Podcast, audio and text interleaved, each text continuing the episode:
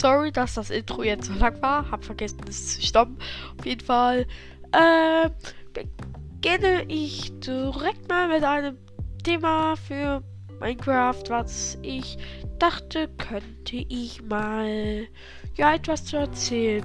Und zwar Minecraft Mods. Ja, Mods. Dazu empfehle ich tatsächlich ähm, die, die Website wie CurseForge oder die CurseForge App. Sie, da, darunter gibt es halt hunderttausende Mods, die du die runterladen kannst und spielen kannst. Gemacht von den verschiedensten Leuten.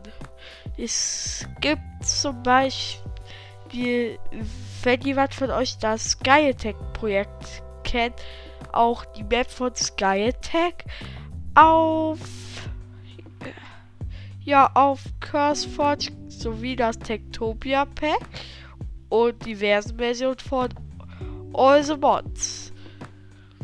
Ja, es gibt halt auf CurseForge sehr viel, du, so gut wie jedes Modpack, was du ein YouTuber sehen, spielen siehst, also nicht, also auf jeden Fall viele Modpacks, die du YouTuber spielen siehst, kannst du dir auf dieser Website anhören.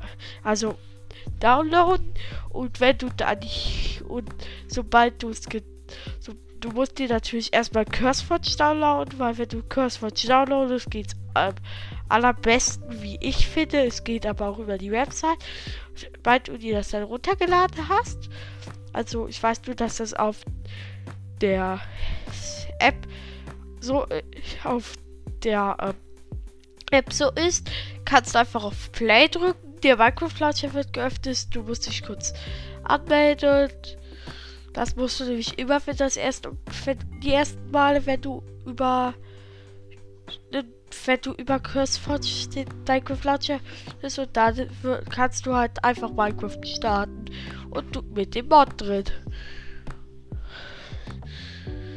Weil automatisch wird die Tekto wird, wird die nämlich in dem Launcher die Datei die eine unter Version eine entsprechende Version haben angezeigt, die so heißt wie der Mod.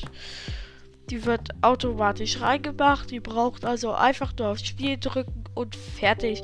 Aber diese Dateien könnt ihr auch könnt ihr aber auch nur auswählen, wenn ihr das diese Datei seht ihr aber bei euch nur, wenn ihr es über CurseForge öffnet.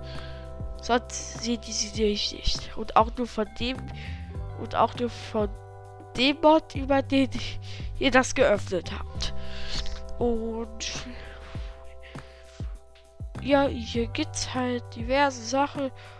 Das Tolle ist, in ich, bei CurseForge kann man Minecraft Modpacks downloaden aber auch Sachen für Chronicles of Arcadia, Darkest Dungeon, Kerbal Space Project, Minecraft Dungeons, Rift, Roots of Magic, World of Warcraft, World of Tanks, The Secret World, The Elder Scrolls Online, Surviving Mars, Straw Day Really und Secret World Legends.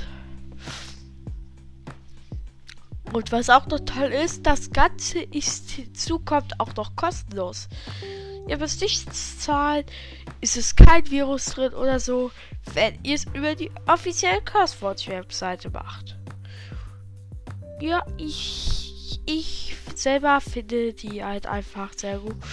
Gut, ja, CurseForge ist wirklich sehr praktisch über die Website.